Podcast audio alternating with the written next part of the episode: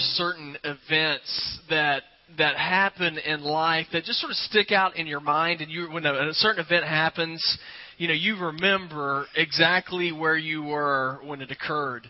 Uh, I can think of a few events like that for us. I remember uh, I remember exactly where I was when Elvis Presley died. Uh, we were in Los Angeles. We were eating breakfast, and we were getting ready to go to Disneyland. I mean, I still remember that. And I was there was a sign that was on the little IHOP where we were eating, and it says, "We we we will miss you, Elvis." Um, I remember whenever Emily told me the the first time that she was, you know, she's going to have a baby. When she came to tell me that, it was during the the halftime of the Super Bowl game between the Dallas Cowboys and the Buffalo Bills. And she told me at halftime, and y'all, I was in a coma for the second half. I really I don't remember anything about the second half of that game. And then, of course, the uh, the other one is I remember exactly where I was when 9/11 occurred and I'm sure that many of you do as well, and you could probably share your story. I, I remember I was downtown Columbia getting ready to go to a meeting when I was told that, that two planes had flown into the World Trade Center. And I was going to Kershaw County to speak to a group of men about starting Village Church. It was an absolutely surreal day. And that is a day that totally, I mean, really, it totally transformed and changed so much about us as a country. Uh, so many things became different. And I, I remember in the weeks following, there were a lot of people who came pouring into the church because they were looking for answers and, and they, they began to understand and many of us began to understand that the things that, that we value the things that we look forward to that they're fragile and so the question is where, where was god in all of this you know, what was going on? Why, why did this happen? And I just want to be real honest with y'all. I'm, I'm just going to stand up here and tell y'all when I look back at that day and I look back at days like that and some struggles that we have in life, you know what? I don't really have a, a good answer for you. I don't know why it happened. Only thing I know is that it happened. And so the big question that I have, and I think a question a lot of people have, is is in that event, there's no doubt that we were scarred as a nation. And there are people that, that firsthand, we have people in our church who were at ground zero on that very first day. Uh, there's a lady in our church. She handed me this. It was a uh, one of the firemen when she was down there working with some of the people who were who were injured. Gave her this shirt to give to her daughter. And so there's some people that had some very close connections with what took place on that day. Now, why it happened, all those things, I don't know. I do know that we're scarred. And so the question is, can we ever be healed again? You know, can we ever, in you know, not just not just as a nation, but in our in our families, in our communities, is there hope for us? Can we move beyond this? Can we move beyond the scars? Can we recover? And uh, hopefully today, as we look at our scripture, you're going to find a very positive answer. And so if you have your Bible, we're just going to look in Second Chronicles chapter 7, verses 13 and 14. Now, some of you don't think it's Second Corinthians because they sound real close. But Second Chronicles is in the Old Testament. And if you want to look it up, you can go to the very front of your Bible, turn right a little bit, and you're going to run into Second Chronicles. But I'm going to give you a little background information about what was going on here. Uh, what was taking place here is Israel was getting ready to dedicate their very first temple. And that for years they had been worshiping in a temporary structure, uh, a place where you know they would gather, they had to set it up, tear it down all the time, and they finally built the very first permanent structure. It was an exciting day in the nation of Israel. Uh, as a matter of fact, in verse number one of chapter seven in Second Chronicles, it said, "When Solomon finished praying, the dedicating the temple, it says fire came down from heaven and consumed the burnt offering and the sacrifices." And the glory of the Lord filled the temple. God's presence came to dwell among his people. It was an incredible day. It was a spiritually significant moment for the people of Israel. And as I thought about the excitement they had, I was trying to think, you know, how could we compare anything like that with where we are today? And I just thought about our church. You know, for seven years, our church met in schools. A lot of you know that. You were you're in the schools. You would come in. We every Sunday we'd pull in a trailer and we'd unload the trailer, set it for church. Terry, remember that? It was a great joy, wasn't it? And so we just set that sucker up, and it was fun. Then right after it was over, we got to tear it all down and just do it again week after week for seven years. That's how the Israelites worked, except it was longer for them. There was more people. But there came that day when they built a, a, a permanent structure, and I remember well, we we moved into this building two years ago. Now, for those of you, you who are for those of you who are here, you remember how exciting that was? I was that was so exciting. I didn't know what to do because we weren't setting up anymore, and so I was. I mean, I was walking around, you know, looking for something to do, and the only thing we had to do was turn light switches. I mean, it was incredible. And so there's this great excitement that we had. Well, in a sense, this is the kind of excitement that the people of Israel had. They had their own place, but God reminded them that there was, an, there was always a stipulation that came with him blessing his people. He said, I'll bless you if you live within my guidelines.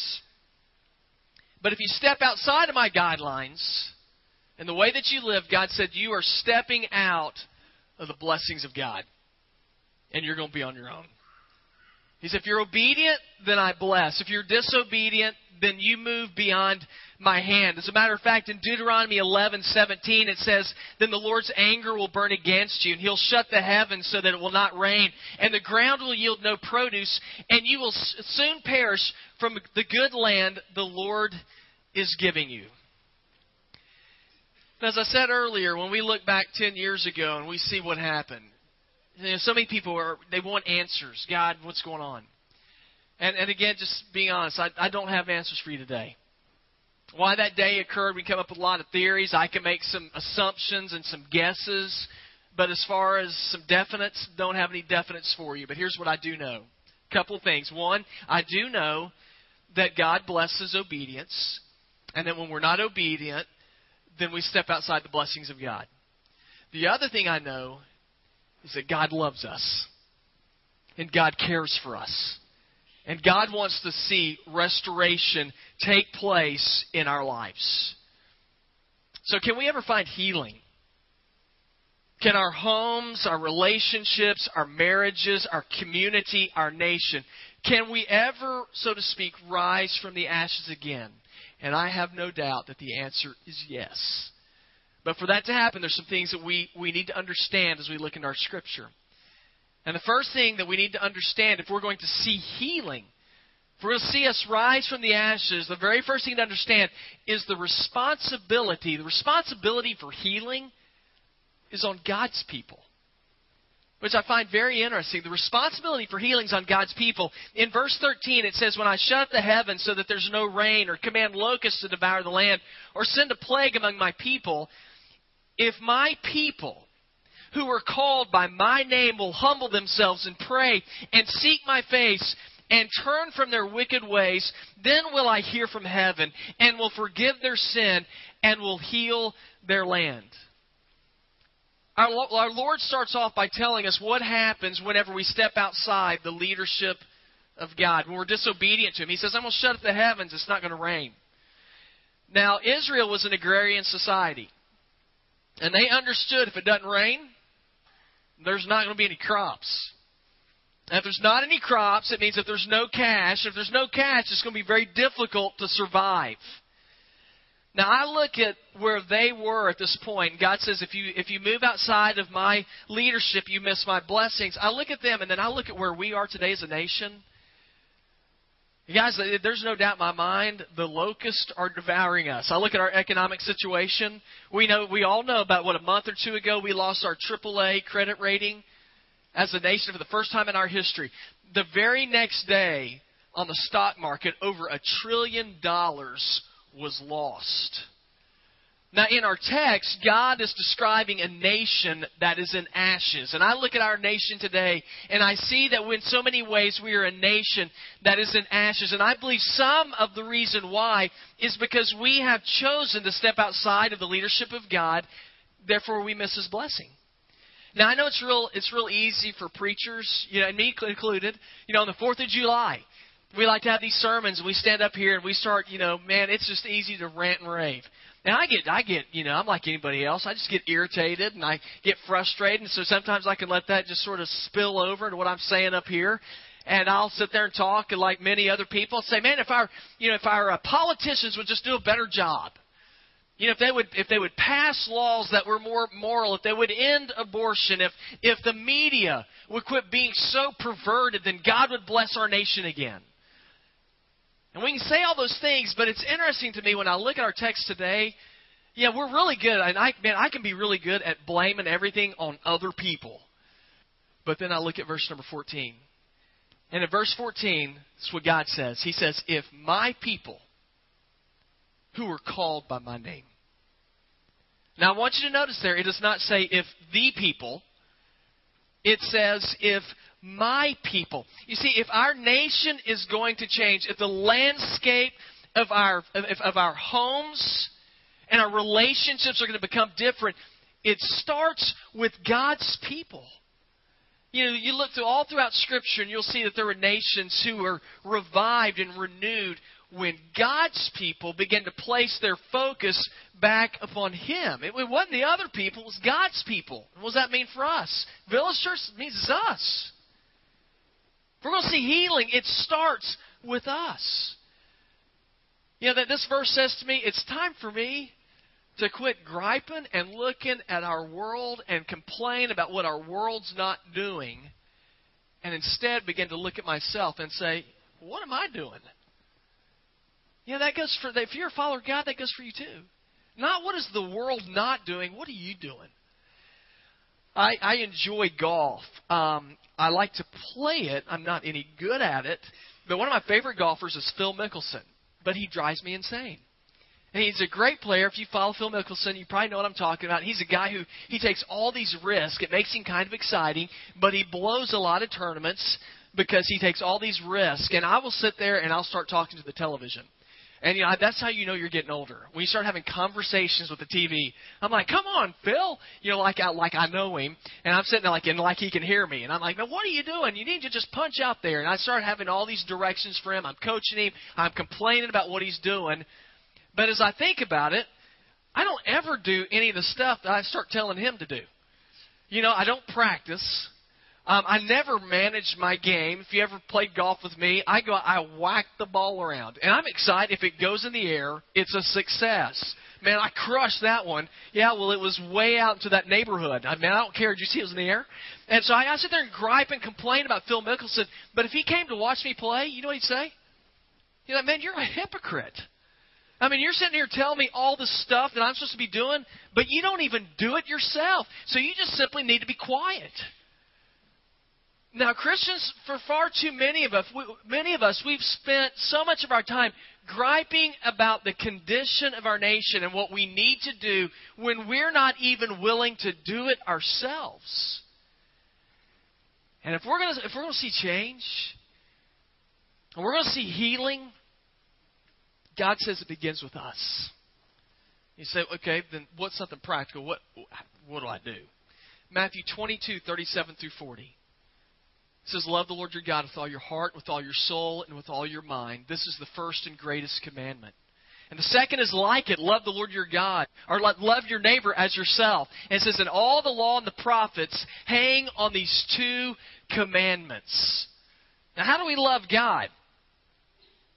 By valuing what He says, by living according to His leadership, not ours. Now, if you're like me, it makes you nervous to think that I'm going to allow somebody else to tell me what to do. And it makes me nervous, and probably some of you nervous, because you think, well, if I let them be in control of me, what if they don't know what they're doing? We're talking about God here. And Isaiah 55, 8, 9 should give us some comfort in what it says about God. It says, For my thoughts are not your thoughts, neither are your ways my ways, declares the Lord. As the heavens are higher than the earth, so are my ways higher than your ways, and my thoughts than your thoughts. Uh, simply put, God knows what He's doing. Therefore, we can follow Him. You know, when it comes to, for example, premarital sex, God's way, not my way. Or I say, I want to do this because it'd be pleasing to me.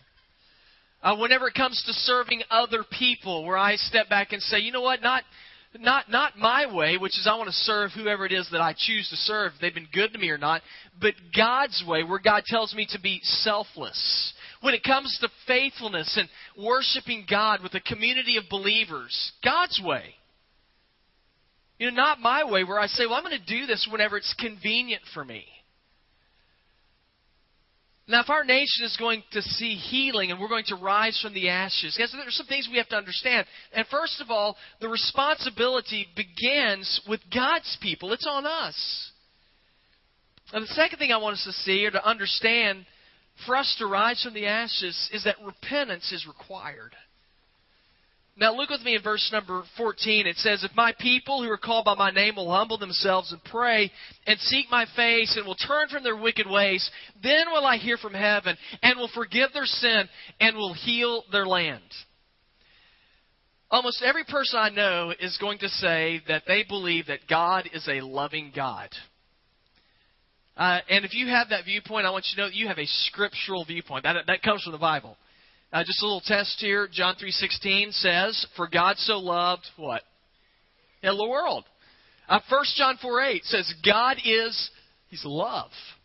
There's no doubt that our God is a God of love. It's His character. That's what the Bible says. But unfortunately, what a lot of us do is we, we sort of take that, we take advantage of that. And we say, because God is love, that means I can, I can do whatever I want because God loves me. God does love you.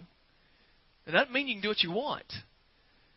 And sometimes so we, I, can, I can choose to live as I want, and God loves me. Therefore, He's just going to slough it off. It's not going to be that He's going to say, "Well, you know, I know that that He's living contrary to how I've dictated that He live, but you know what? I love Him, and His boys are going to be boys. That's the way it's going to be." And so let me tell you something. God doesn't operate that way. God is not just a loving God; He is a just God, and He's going to hold us accountable his people accountable for the way they live. Hebrews 4:13 says nothing in all creation is hidden from God's sight. Everything is uncovered and laid bare before the eyes of him to whom we must give an account. You know what that means? It means God cares about our actions. And I actually think that's kind of neat. That, that, that the way you live, God's paying attention to you. And I think that's kind of neat because you think that He wouldn't. There's a lot of people. There's a lot of people in this world, like seven billion. I can't even. I have three kids. I can't even keep up with them. But God cares about our actions. But not as he, not only does He just care about our actions, He's going to hold us accountable for actions. He says that He's going to uncover everything will be uncovered and laid bare before God. Speaking of us, that word uncovered it means to expose, to be naked before God. You know, when we make sometimes we make excuses. You know, I know that I'm not doing right, but here's why. Yada yada yada. God's God that, that what it says he uh, he lays those bare, he uncovers them. He's he's removing all those excuses that we've got. Says I'm getting rid of all these excuses. I'm just going to look at you. I won't pay attention to how you live. says that he's going to lay those things bare before himself. That means to seize by the neck or throat. It means that it's like God's grabbing hold of us to let us know that we cannot squirm away from God and make rationalizations about the way that we're living. He's going to hang on to us and hold us responsible for how we live. Why? Because God is just. And if we live outside of God's guidelines as believers, God disciplines. Now, I know for sometimes we can look at God and say, that's not right, that's not fair if you've got kids, parents, and you have to answer here, but how many of you discipline your kids? Why would we think God would do anything different? You know, whenever I was uh, younger, I, I, and it's true today, I, I don't like discipline a whole lot. And when I was younger, I'd do whatever I could to get out of it. Um, I, I remember in specifically one time, my cousin, my dad was watching my cousin and myself, and I was my my my bro, one my um, male cousin, and so we just weren't getting along. We started fighting with each other, and Dad was fed up with it. And uh, so Dad, I mean, Dad came in, and he always liked to announce what he's going to do. I'm going to wear you out. Okay, so you know, I don't know why you know he likes to say stuff like that, and I was like, oh gosh. So he, I'm number one, so he takes me out, and he just, you know, he wears me out. We can't find my cousin. Cousin has run off and hidden. What he'd done is he'd run to the kitchen and uh, Dad finally found him, and he takes him, and he's going getting ready to, you know, spank him. I used to say beat him, but that's not politically correct. So he's going to spank him, and so he brings him into the room, and uh, my cousin had gone and gotten a plate, and he put it in his backside. And the whole idea for him was it was going to lessen the blow. Now, not like that was hard to figure out. I mean, I was like, gosh, your behind looks strange today. It's circle. And so uh, my dad sees that. You know my dad did? You think my dad spanked him to the plate? No, I mean, he could have, and I he would have broke that thing right in half. But dad pulled the plate out, and then he wore him out anyway.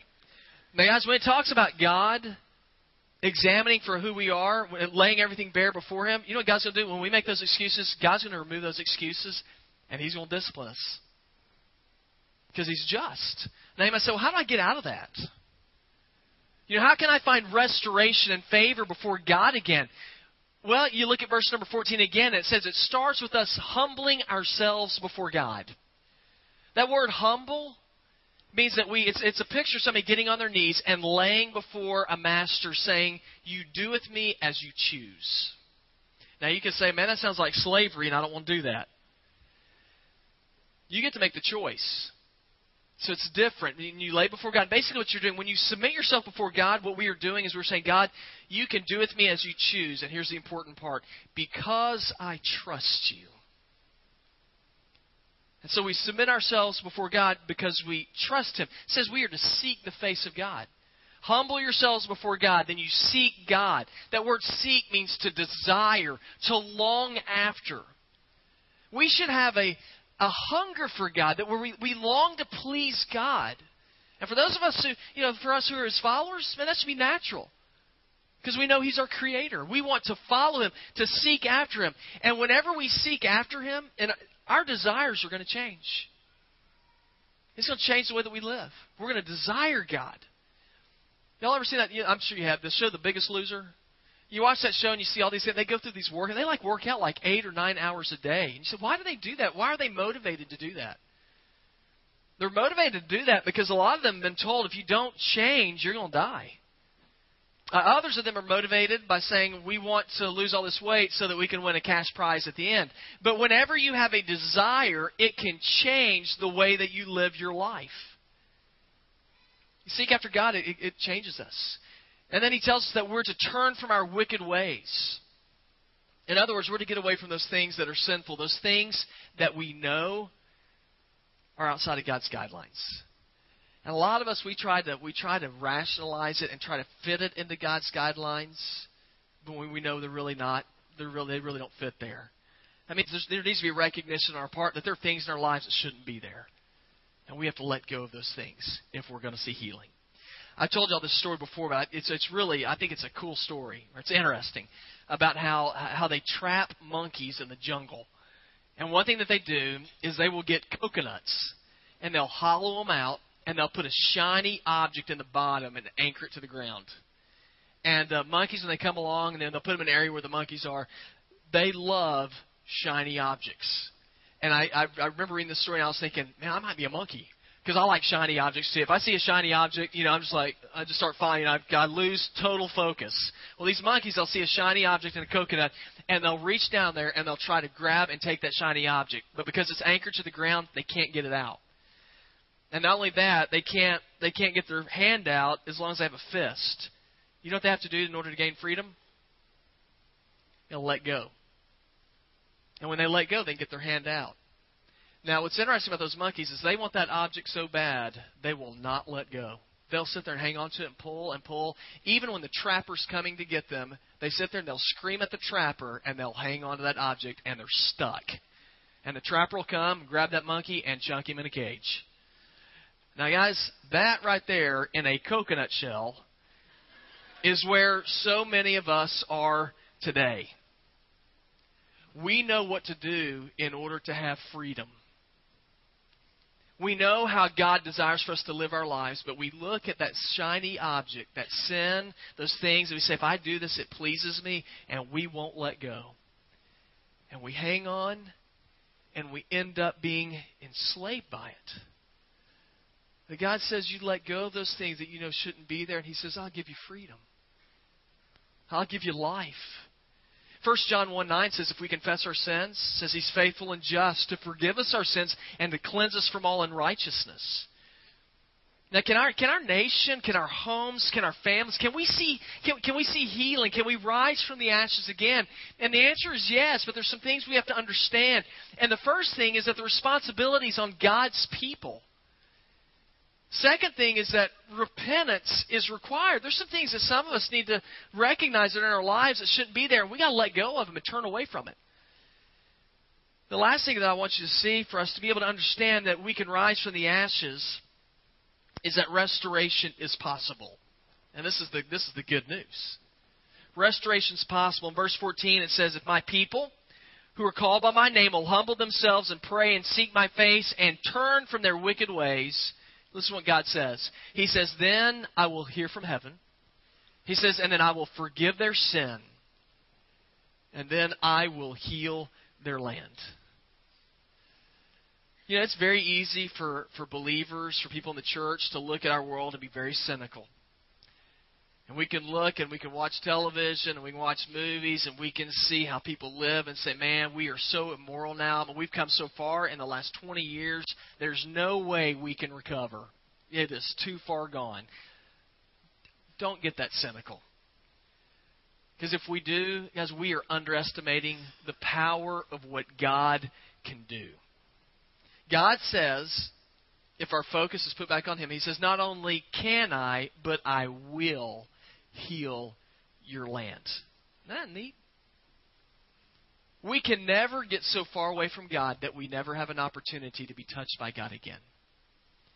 In 2 Corinthians 5:17 it says if any man it says be in Christ he is a new creation. It says, The old has gone, behold, the new has come. Now, part of the American persona is that, you know, we're going to pull ourselves up by our own bootstraps. When we got a problem, we're going to fix it ourselves. In a lot of ways, that's a very, that's a very, those are good attributes. But where we get in trouble is when we do it to the exclusion of the leadership of God and we ignore our Creator and say, I can do everything all by myself. And let me share with you where in many areas of life that's gotten us. We have, we have struggles in our marriages. We say, I'm going to fix that. I don't need God to help me. I can do this myself. And so how do we solve the problem? Divorce. We have, we have trouble with our children.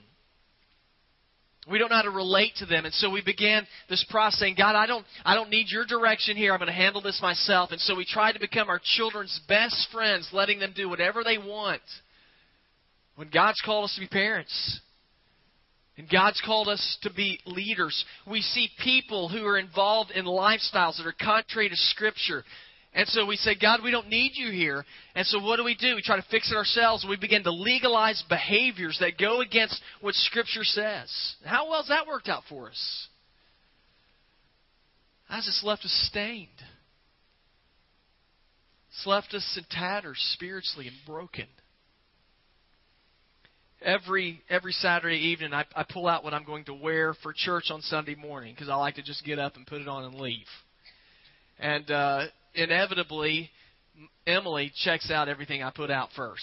As a matter of fact, what I'm wearing right now is not what I had out last night, and uh, there's good reason for that because I always have I always have stains on my shirts, and the, I, I it was the shirt I had I was going to wear today. It had it had like brown marks all over the front. And I have no idea what it is. And she's like, "Why would you pick that shirt?" I said, "I didn't notice it."